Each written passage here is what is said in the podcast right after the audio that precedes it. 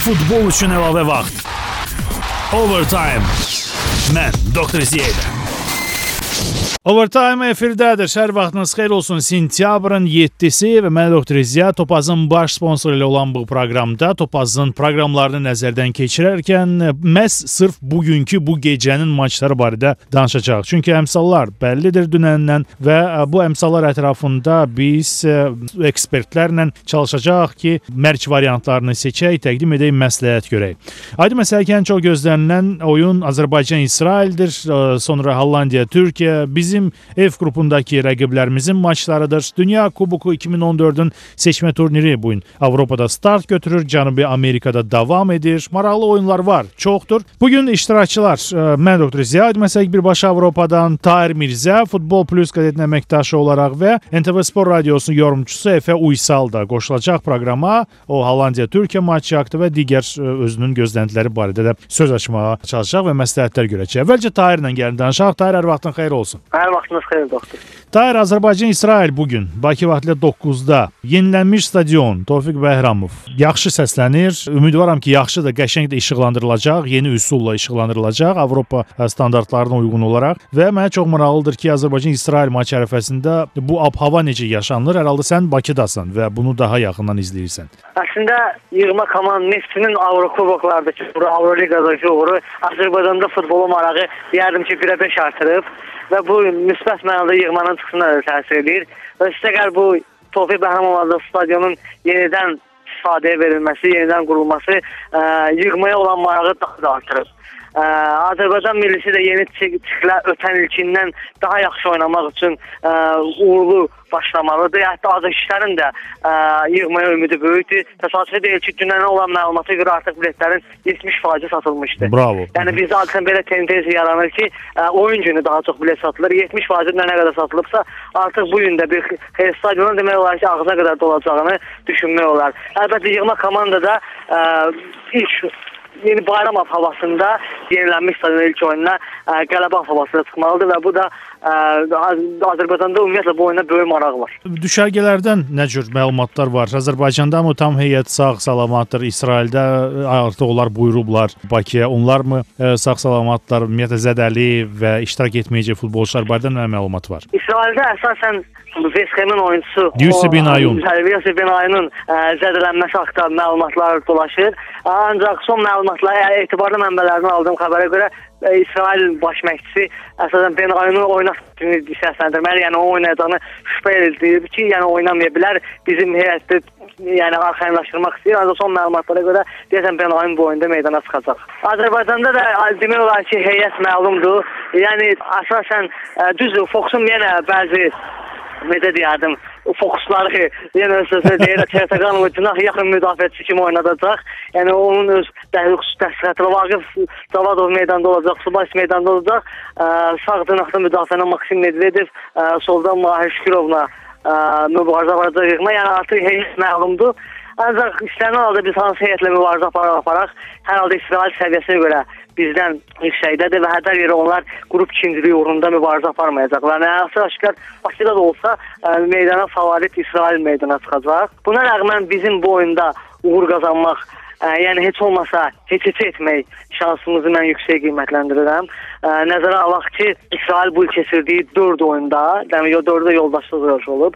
4 oyunda qələbə özünə həsrət qalıb. Hətta oyunların üçündə məğlub olub. Son oyunda Macarıstanla səfərdə heç-heç edib. Yəni İsrailin bunun özü yeganə bir heç-heçəsi var. 2012-də qələbə özünə həsrət qalıb İsrail. Bu bizim üçün müsbət haldır. Həm də Benayin amilinə bayaq vurğuladım. Nəzərə alaq ki, biz həmən Liverpoolda izlədiyimiz Benayini izləmirik. Hətta West Ham-də də o özünü yaxşı şərtlə göstərə bilmir. Yaxşı forma şansı qazana bilmədiyinə görə Sıra yığmasa baş məşqçi bundan da qəzəblənib ki, ə, bu bizim oyunumuza təsir edir. Yəni belə formada olmaması. Ə, hər halda biz bu oyunda deməz də əminliklə qələbə qazanacağıq deyə bilməsəm də hər halda heç edə bilərik. Bir faktor nəzərdə satırım ki, Azərbaycan indiyə qədər İsrailə keçirdiyi 3 oyunun üçündə də uduzub, hətta qələb qapısına yol tapa bilməyib. Bax bu bu, bu problemdir, aydın məsələdir. Nə vaxtsa bunu qırmaq Bəli. lazımdır. Bu tilsimi qırmaq Bəli. lazımdır. Gəl oran əmsalları nəzərdən keçirək. Azərbaycanın qələbəsi əmsalı Topaz proqramlarında 3.30-a bərabərdir. İsrailin qələbəsi 1.85. Yəni aydın məsələ ki, gözlənti İsraildən daha çoxdur. Amma burada çox maraqlı bir əmsal var.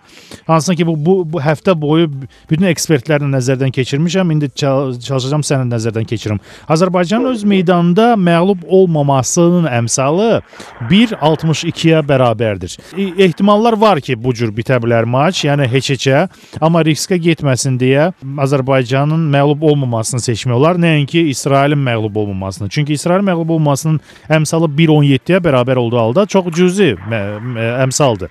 1.62 isə daha çox cəlb edicidir. Digər məqam isə alt və üst məsələsidir. Yəni alt 1.60, üst 1.90. Qarşılıqlı qol 1.70, yox qol 1.75. Nə qədər ki Fox bizim yığmanın başında da mən bizim yığmaqda əminliklə fikir söyləyə bilmərəm. Bu, bu gedişlə yəni mən bu yığmaya güvənməyə haqqım yoxdur. Biz 3-4 il bundan öncə də sənəmsə Westlə evdə oynayanda Westin uşaqları gəlmişdi Bakıya və onlara da uduzduq.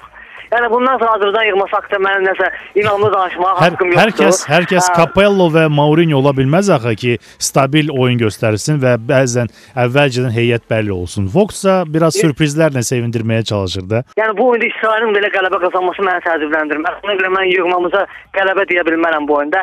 Bəli, heç də bizim üçün fikrimdir, böyük uğur sayılmalıdır. Ancaq mən bundan daha çox bu oyunun bu oyunda çox qol vurulacağını inanmıram. Ona görə 1.60 alt seçim üzərində edirəm seçimini. 1.60. Əksər ekspertlər Bəli. bu həftə boyu məsələ 1.60 variantını seçirdilər, daha çox alt. Ona görə də 1.60 ən çox belə səs qazanan əmsal kimi bu oyunçunun seçilir Azərbaycan-İsrail. Birinci dəqiqə ərzində F qrupunda ki rəqiblərimizin maçları barədə danışaq. Rusiya Şimali İrlandiya birazdan başlayacaq. İndi ya qalan bu saatın sonuna qədər qədər qalan dəqiqələr ərzində Rusiya Şimali İrlandiya mərc kəsmək istəyənlər nəyi seçsinlər? Aydın məsələ ki, Rusiyanın qələbə əmsalı 1-10 olmaqla qeyri-ciddi görünür. Amma ə, qolların nə sayına görə, yox qol olmasına görə nə cür fikirlər bürüyüb səni? Ə, Rusiya iş, işidir Kapellanın başçılığı altında keçən ayda debüt oyunlarıdır. Bundan öncəki yoldaşlıq oyunlarında ümidləri doğrulmamışdı. Rusiyada Kapello artıq gəlməsi ilə öz sözünü göstərib Pavlyuchenko, Haşavin, Paqrimov kimi oyuncuları heyətə cəlb etməklə burada özünün xəlifə olduğunu göstərir və Rusiya futbol kifayət böyük rezonansa səbəb olub. Ancaq hər halda Şimali İrlandiya ilə oyunda rusların qələbə qazanacağına şübhə etmirəm. Yəni Capello belə oyunlarda büdrəmir xilasetmə mərhələlərdə.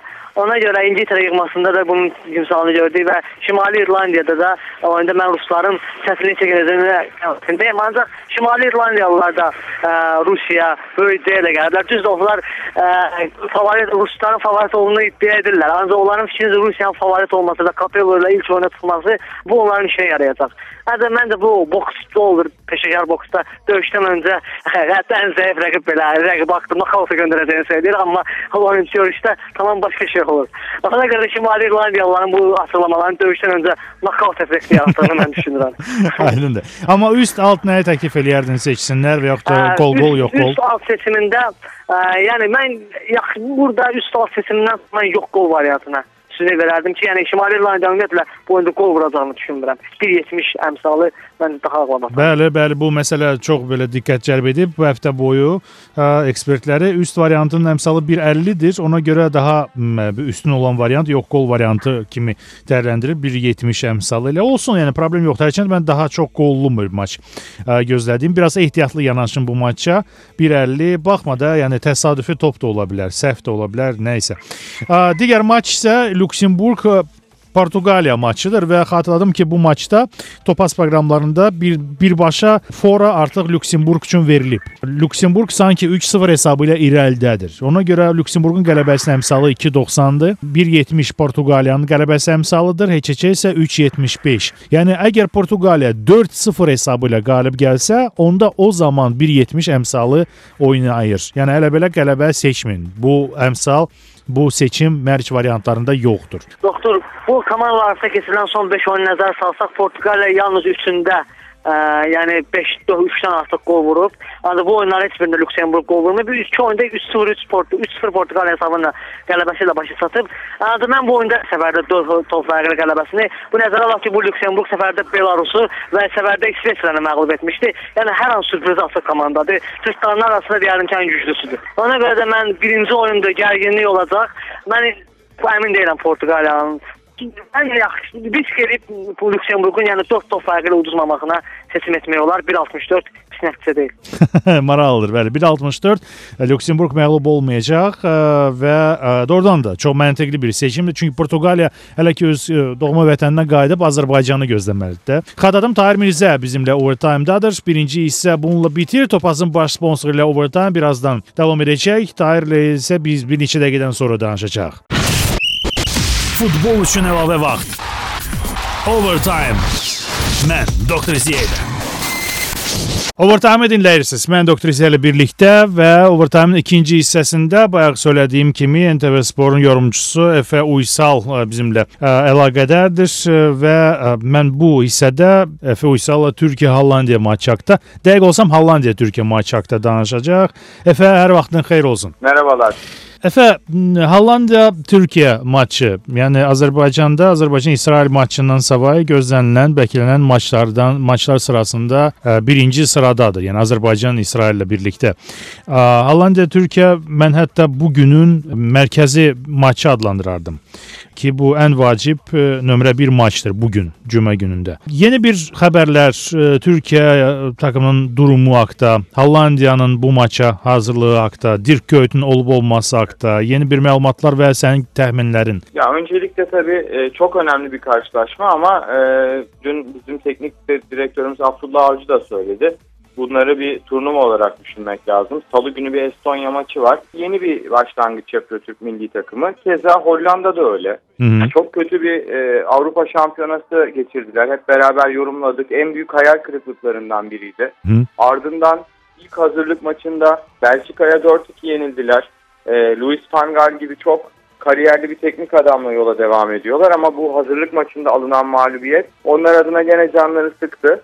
E, ancak her zaman için böyle yeni başlangıçlar, yeni teknik direktörle yola devam eden takımlar, özellikle milli takım hayal kırıklığı yaşadıktan sonraki dönemler her iki takım açısından da çok önemlidir. Yani tabii ki gönlümüz Türkiye'nin bu maçtan en azından puanla ayrılması ama e, yani baktığımızda Türkiye'nin hakikaten e, savunmasındaki oyuncuların kulüp takımlarıyla,ki performanslarını baz alarak bazı endişelerimiz var. Yani Hollanda'nın da sonuçta her zaman çok önemli gol silahları var. Van Persie başta olmak üzere. Hı hı. Ee, dolayısıyla ben şimdi Türkiye'nin böyle bir deplasmanda gol yiyebileceğini düşünüyorum açıkçası. Yani e, gerçekten özellikle defansın göbeğinde oynayan işte Egemen olsun, Bekir, e, kalecilerimiz de sıkıntılı. Volkan oynayamıyor. Mert biraz e, tam hazır gözükmedi kulüp maçlarında Spartak Moskova maçlarına. Diğer kaleciler e, biraz moralsizler Trabzonspor'un kalecileri de. Böyle baktığımızda şimdi Hollanda gol atar gibi görünüyor. Türk milli takımının ama ileri üçlüsü orta sahadan başlayarak da aksine çok formda. Arda, Emre, hakikaten Arda kariyerinin en iyi noktasında. Hı hı. Umut, Selçuk Hı hı. bunlar e, bunlar da kulüp takımlarıyla çok iyi performanslar çizdiler. E, Hollanda'ya bakıyoruz. Belçika'dan 4-7 Avrupa Şampiyonası'nda defansında çok önemli hatalar yaptı. Biz de gol atarız gibi geliyor. Hı hı. Böyle ilk etapta insanın aklına bir gollü bir maç geliyor ama e, maç sonucu açısından yani e, Hollanda bir adım önde demek lazım. Yani sürpriz aramak en fazla Türkiye berabere kalır gibi geliyor bana ama umarım daha ilerisi olur. Ama Ha. bahis açısından, tahmin açısından ben gollü bir maç bekliyorum öncelikle. Bu maç ə, Topaz proqramlarında ikili maçlar arasındadır və ə, qollu və ya qarşılıqlı qol, qol-qol variantlarının əmsalları oranı eynidir. 1.55. Ə, Türkiyənin ə, məğlub olmaması cüt şans olaraq X2 seçsələr bunun əmsalı oranı 2.40-dır. Yəni bu çox cəlb edici Evet. bir əmsaldır, amma Hollandiya ə, Əfə axı ə, seçmə turnirlərdə məğlub ol, məğlub olunmaz bir komandadır, takımdır. Yəni ə, puan itirmədən ə, çox az ə, qol buraxmaqla seçmə ə, turniri, seçmə raundu ə, keçir. Sonradan problemlər üzə çıxır. Amma bu raundda Hollandiya Türkiyə üzərində ə, qolsuz qələbə qazana bilərmi? Yəni burada yox qolun əmsalı 2-yə bərabərdir. Ə, Nədən söyləyirəm? Sən söylədin ki, Van Gaal da yeni takım yaradıb, ə, Avcı da yeni böyle bir takım yaradıb, amma ə, problemlər Türkiyənin ə, savunmasında çox böyük e, Hollandiyanın yeni savunması necə olacaq bu maçda biz bilmirik. Və e, bu Eğer Hı -hı. Buyur.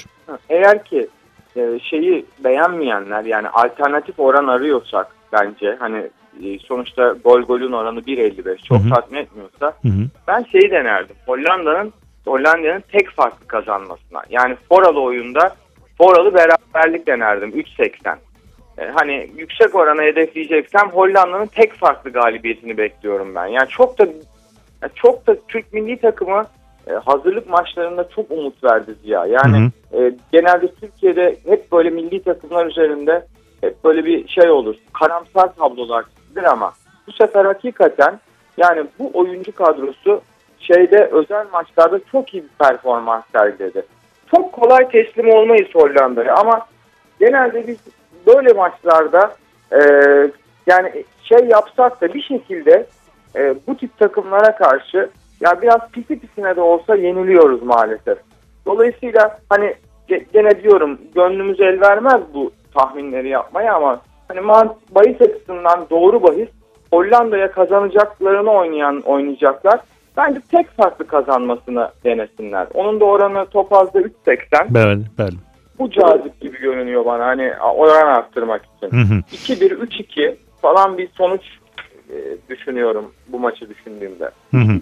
Amma çox ehtiyatlı davranmaq istəsələr, e, aydın məsələ ki, e, qollu bir qarşılaşma alt e, üst variantını seçərək 1.55 e, əmsallı variantı da e, nəzərdən keçirə bilərlər. Yox, əgər siz ürəklə yanaşacaqsınız həmin bu maçı və Türkiyənin məğlub olmamasını seçəcəksiniz, onda onun əmsallı oranı 2.40-a e, bərabərdir. Yəni bu çox e, maraqlı bir mə- məqama o- oxşayır. Əfə, e, bu hissənin sonuna 2-3 dəqiqə zamanımız var. E, Azərbaycan-İsrail maçı haqqında öncə danışdım mən digər yorumçu ilə. Sən nə düşünürsən Azərbaycan-İsrail maçı haqqında? Yeni stad, yəni Ya yenidən genelde- qurmadan çıxan bir stad və yeni bir stadın işıqlandırılması hətta yeni və hər iki komanda üçün yeni görünəcək bir stadda nə cür oyun, nə cür nəticə gözləyirsən? Şimdi her zaman için ben bahisleri seçerken, ya tahminlerde bulunurken teknik direktör değişiklikleri, böyle stat açılışları, ne bileyim yenilenen statlar, böyle yeni bir heyecanlar her zaman için bu tip bir e, psikolojik desteğiyle arkasına alan takımın bir adım önde olduğunu düşünüyorum. E, ya açıkçası Azerbaycan'ın da bu anlamda e, kaybetmeyeceğini düşünüyorum. E, özellikle de e, kulüp takımlarının e, Avrupa kupalarında e, yanlış hatırlamıyorsam oynadığı 6 maçta hiç mağlup olmadığını görüyoruz. Hı -hı. Özellikle Batı takımları iç sahada iç saha avantajını çok iyi kullanabiliyor. Bunun e, açıkçası hani e, ne, ne, nasıl bir şey çünkü çok büyük de aşırı büyük bir seyirci baskısı ve e, olmasa da gene de gelen takımlar çok zorlanıyor. E, dolayısıyla böyle bir sonuç ortaya çıkıyor. Yani bunlar ortada. E, tabii orada siz daha iyi biliyorsunuzdur. Biz biraz gene uzaktayız. Hani oradaki hava nasıl, e, taraftarların e, şeyin bu maça inancı nasıl e, eminim çok üst seviyededir. Hı hı. Yani öyle bir de bir hava oluşmuşsa ki bence Azerbaycan futbolda e, özellikle Nefçi'nin de Avrupa Ligi'ne kalmasından sonra böyle bir heyecan yaşıyor. Bu tip heyecanlı durumlarda milli maçlarda çok daha büyük coşkular olur. E, bu nedenden dolayı ben mesela kendi gazetemde de e, Azerbaycan'ın bu maçta en azından puan alacağını düşündüm. Hı -hı. E, bana buradan öyle geliyor.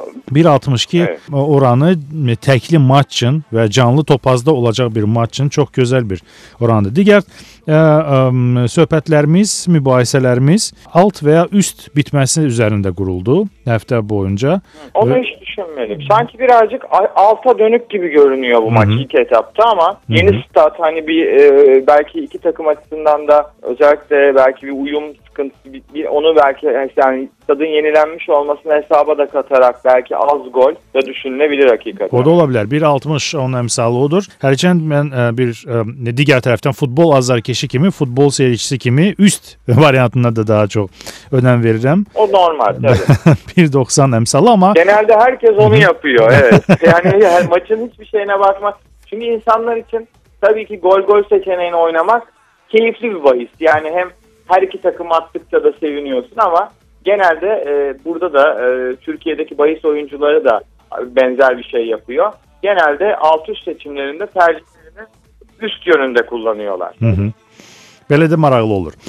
Əfə, ə, mən ə, ikinci hissədə səninlə söhbəti bitirim və dördüncü hissədə overtime-da ə, biz yenidən söhbəti davam etdirəcəyik. Digər ə, qalan 1-2 maç var. Onlar da çox önəmli Türkiyə üçün.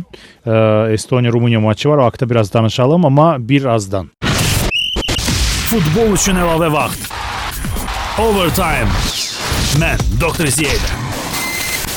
Overtime dinləyirsiniz. Üçüncü hissə mən Doktor İzəl efirdədir. Xatırladım Topazın baş sponsoru olan proqramda məsələ Topazın proqramlarını nəzərdən keçiririk. Bu gün Dünya Kuboku 2014-ün seçmə ə, turniri Avropada start götürür. Cənubi Amerikada davam edir. Orada maraqlı bir maç var. Kolumbiya, Uruguay. Uf, necə deyirlər oyundur. Amma hər halda hələ ki Azərbaycan və hələ ki Türkiyə yığmalar haqqında danışaq. Efe Uysala biraz əvvəl danışdıq, öz fikirlərini söylədi bu maçlar haqqında. Tahir Mirzə ilə söhbət davam edək Futbol Plus qəzetində əməkdaşı. Tahir, Hollandiya, Türkiyə və Azərbaycan, İsrail haqqında Efe-nin dediklərinə münasibətin və sənin gözləntilərin. Sənin dediklərinə tamamilə razıyam. Təkcə Azərbaycan oyuna bu yaxın adam kimi risk eləyə bilmərəm. Ə, ancaq Türkiyə Hollandiya oyunu doğrudan da ə, necə deyim, üç tərəf asılı bir oyundur. Daha doğrusu Türkiyənin qələbə qazanacağına bir qədər inam azdır. Ancaq bu Türkiyə yığması həmişə çətin anlarda ə, gözlənilməyən oyunlarda qələbə qazanmağı bacarıb ə, ruhla, duyğu ilə oynayırlar. Ona görə Türkiyədən səndən əsən gözləmək olar. Amma hər iki komanda ə, yeni mərhələyə qədəm qoyur. Avropa çempionatında Hollandiya uğursuzluqdan sonra Van Gaal anlaşdı. İlk rəsmi oyununa çıxırlar və bir yoldaşlıq edəcək və Türkiyə yığması da Abdullah Avcı ilə ilk ciddi sınağına sınağında olacaq. Ona görə də bu oyunda oyunun Hollandiya keçirilməsi amili məhz mən mən buna görə məhz Holland tərəfi almışam. Çünki Türkiyə yığması ə, bir neçə il bundan öncə xatırlayırsa Bursada Hollandiya yığmasını məğlub etmişdi və həmin Hollandiya yığması çox güclü yığma idi. Hı -hı. Ona görə də yəni Türkiyədə Hollandiya olduğuna görə ə, bu həmin Türkiyə yığması səfərdə Hollandiyada uduzmamışdı. Səbəbsə 0-0 hesablı nəticə baş çatmışdı oyun. Ə, bu oyuna gəlincə Hollandların yeni baş məşqçisi Amsterdam Arenada mən qələbə qazanacağına inanıram. Ancaq bir maraqlı faktı çatdırım ki, oyundan öncə deməli mətbuata qapalı məşqdə Hollandiya yığması, Türkiyə yığması Amsterdam Arenada vertolyot turistlər vertolyotla Hollandların məşqini izləyib oyunu elə qeydlən. Və bu da Van Gaal xoşuna gəlməyib. Van Gaal oyundan öncə Vanqan oyundan öncə açıqlaması bildirmiş ki, mən Barselonada da pəncərələrdən, balkonlardan oyunumu məşq izləyirdilər. Xüsusi şpionlar belə şey. Və Türklər də bunu davam etdirir. Ə, ona görə də yəni Hollandların bunu bu bunu bu Hollandlara daha da motivasiya verəcəyi düşünürəm. Ancaq yenə də mən Türkiyə yığmasının bu oyunda qol vuracağına inanıram. Ə, Hollandların qələbəsinə seçim etmək olar bu oyunun ə, gol gol gol gol da, yəni qarşılıq gol da olacağına yəni inanım böyük. 1.55 əmsalı verilir bu maç üçün. Qarşılı gol variantı üçün Efe Uysal təklif etdi ki, riskə gedib Hollandiyanın birinci hissədə minimal ə, ə, qələbəsi nəzərə alaraq foralı heç-heçə seçsinlər, mərkəzivərlər 3.80-də. Türkiyənin məğlub olmaması əmsalı 2.40-dır, amma həddindən artıq risklidir. Hollandiyanın birbaşa qələbəsi əmsalı 1.35, kiçik əmsaldır, ona görə məsləhət də görməzdim. Hər halda ya qollu bir maç, ya da qarşılı qollu bir maç. 1.55 hər ikisinin əmsalı. Bu ən belə ehtiyatlı seçim olardı bu cütdə. Keçək digər maçlara Hollandiya Türkiyədən vaz keçdiksə, Türkiyənin digər bir rəqibləri də var, Estoniya və Rumıniya. Onlar da bu gün oynayırlar. Estoniya play-offda play-off və vəsiqə qazanmışdır. Sonuncu seçmə mərhələdə Avropa çempionatına vəsiqə qazana bilmədi play-offdan sonra, amma çox belə simpatik bir yığma kimi göründü. Rumıniyanın isə iki klubu Avropa kuboklarında səhvdirəmsə yolda davam edir, amma ən başlıcası odur ki, Cluj Çempionlar Liqasının qrup mərhələsindədir. Yəni bu da sanki bir növ müəyyən dərəcədə Rumıniya futbolun səviyyəsini göstəricisi ola bilər. Hərçənd ə, Rumıniya yığmasında legioner ə, söhbəti yoxdur axı. Yəni Clujda kifayət qədər çoxlu legioner var və bu onlar da öz işini görür. Necə ki Neftçi məsələsi var və Azərbaycan yığması. Estoniya Rumıniya maçı Topaz proqramlarında canlı mərc kateqoriyasındadır. Təkli maç olaraq təqdim olunur. Estoniya qələbəsi 3.20, Rumıniya 1.90, alt variant 1.55, qarşılıqlı qol 1.75 və s. Tahir, nə fikirlər var? Bu oyun da belə desək mənim qara siyahımdadır. Yəni bu oyuna risk yəni, atmaq üçün gərək intuisiya olasan, əmin olasan ki, hiss eləyəsən bu oyunu. Ə, Rumıniya yığması haqqında son vaxtlar xoş fikirlər səsləndirmək olmaz. Nəsil dəyişmə prosesi gedir bu komandada. Yeni nəfəsində Rumıniya. Yəni bu oyunda Rumunların ə, səfərdə qələbə qazanacağına deyiləm. Ancaq Estoniya yığmasını da unutmayaq ki, Estoniya yığması ötən sikldə Avropa Çempionat seçmə mərhələsində qrupda ikinci yer tutmuşdu. Serbiya və Sloveniya kimi komandaları qabaqlayaraq play-offa vəsələ qazanmışdı. Orada İrlandiya uduzmuşdu. Yəni Estonlar kifayət qədər öz meydanında döyüşkən komandadılar. Çox yəni evdə, səfərdə həm hər kimi yəni, meydanda çox yaxşı oynayırlar. Ona görə düz Estonların qələbə qazanacağını da söyləyə bilmərəm. Ancaq fikrimcə Rumıniyadansa Estoniya bu oyunda daha şanslıdır və risk edib bu oyunda Estonların uduzmamağına sistem etmək olar. 1.60 əmsal. Bəli, 1.60. Gəl Avropadan keçək Cənubi Amerikaya. Bu hissənin sonuna bir neçə dəqiqə vaxt qalıb. Cənubi Amerikada mərkəzi maç Bakı vaxtı 2-nin yarısında başlayacaq. Bu da Kolumbiya-Urugvay maçıdır. Falcao var, Urugvayda Suarez var, Cavani var.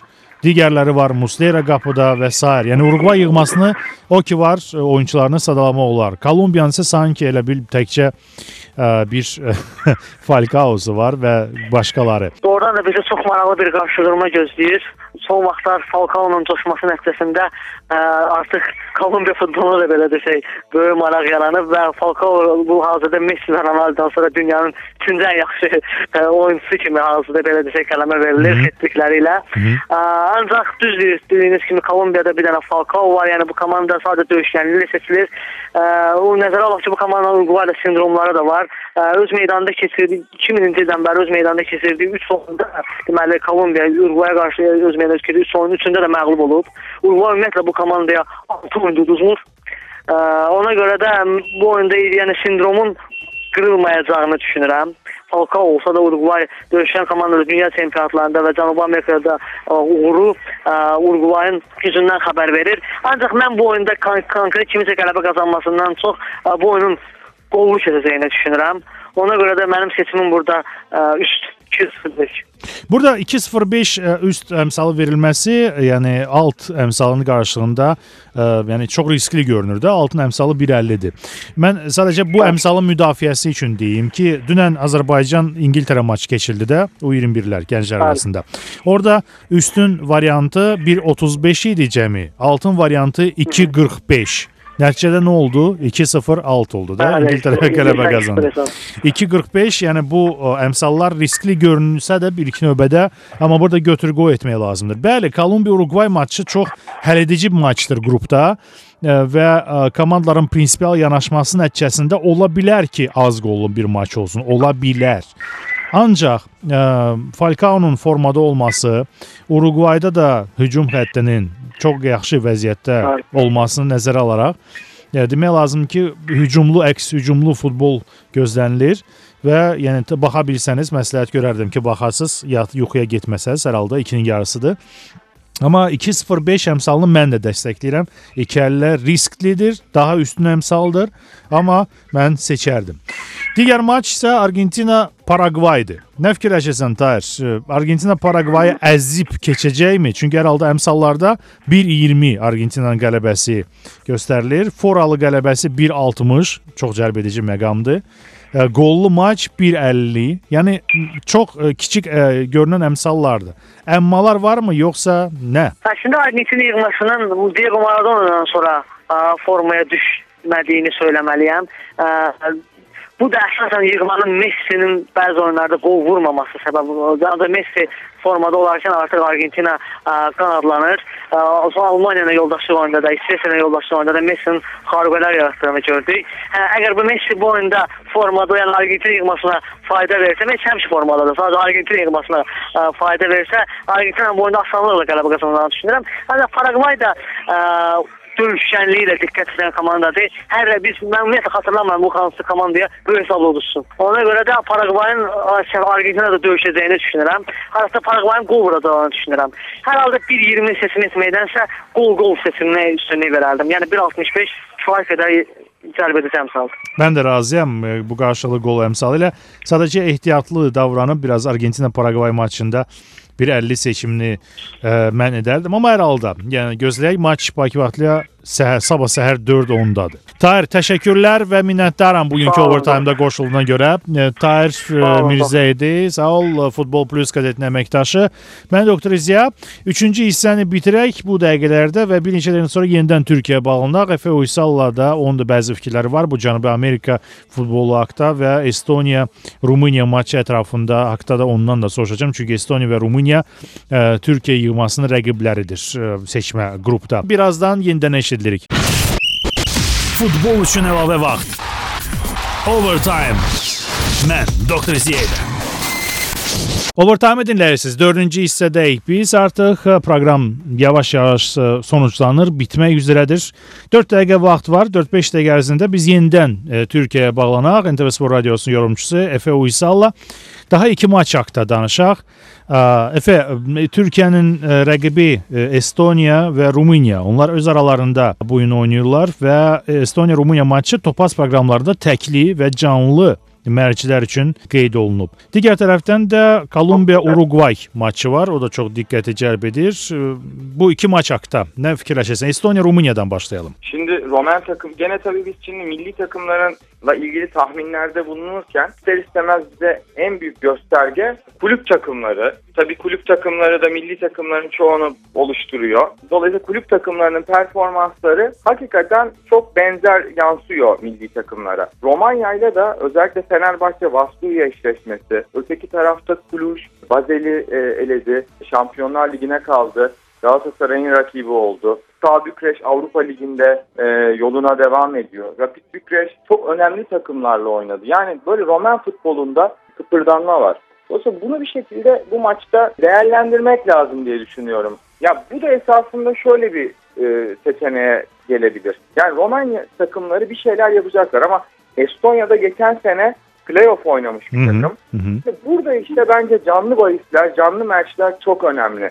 Yani burada maçlar gidip gelebilir. Yani mağlup duruma düşmüş bir takıma e, canlı bahislerde, canlı maçlarda oynanabilir. Sen ben bu maçın canlı olduğunu bilmiyordum. Hı hı. Ama gerçekten canlı maç yapmak için çok cazip bir karşılaşma. Yani bu maç e, Romanya öne geçer, Estonya yakalar. Yani böyle geriden gelenin bir böyle bir e, gittili geldili bir maç olacak gibi görünüyor. Çok cazip oranlar yakalanabilir canlı maçlarda.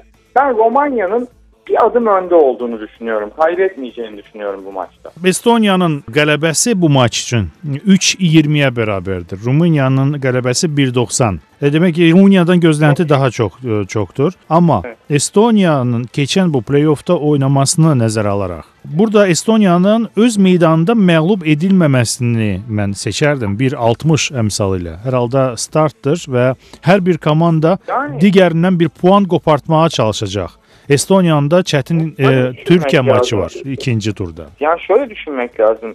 Esasında ya mantıken Estonya'nın playoff ka- kalmış. İrlanda Cumhuriyeti'ne belki kolay teslim oldu ama kabul ediyorum. Yani Estonya hakikaten çok önemli performanslar sergiledi Avrupa Şampiyonası eleme grubunda. Ya buna rağmen acaba niye oranı bu kadar yüksek? Yani demek ki e, hakikaten ya bu ya bir fırsat ya da bir uyarı bence. Ben biraz onu şey olarak aldım. Yani ben bu maça oran verseydim e, Romanya'ya biraz daha yüksek oran verirdim. E, demek ki risk merkezleri de ya Estonya'nın o şeyini dikkate almamışlar fazla. Yani ya da Romanya'nın çıkışını dikkate almışlar.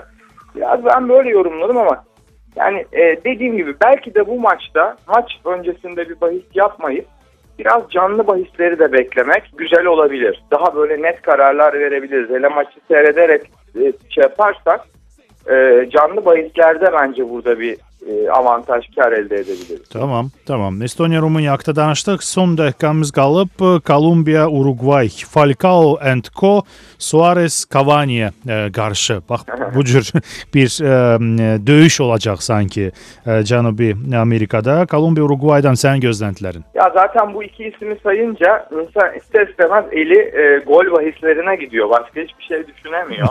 e, Uruguay yani Uruguay tam 14 tane gol attı 5 maçta bu grupta. Hı -hı. Diğer tarafta Falcao. Yani hani peynir ekmek gibi bizde bir laf vardır gol atıyor. Ee, yani bu maçta öncelikle çok keyifli bir maç olur gibi görünüyor. E, bu iki takımın arasındaki maçlar da çok çekişmeli, heyecanlı oluyor. Yani bu takımlar umarım e, bizi yanıltmazlar. Böyle gollü bir müsabakaya imza atarlar. Bol gollü bir maç bekliyorum. 4-6 gol e, seçilebilir bu maçta. E, 4, çok gollü bir maç olur. Karşılıklı gol üst. Yani Uruguay Kolombiya'dan daha iyi bir takım. E, yıllardır aynı 11 ile oynuyorlar. Kolombiya'da tek tek isimler var ama Uruguay tam bir takım oldu. Her maç neredeyse 11'ini rahatlıkla sayabiliyorsunuz. Hı hı. Kalecisinden stoperine, Hı hı. Lugano'su e, yani hepsi bunların bir anda bir çırpıda sayabiliyorsunuz. Bu büyük bir avantaj. Uruguay'da e, bu avantajını daha bir müddet daha devam ettirecek gibi görünüyor.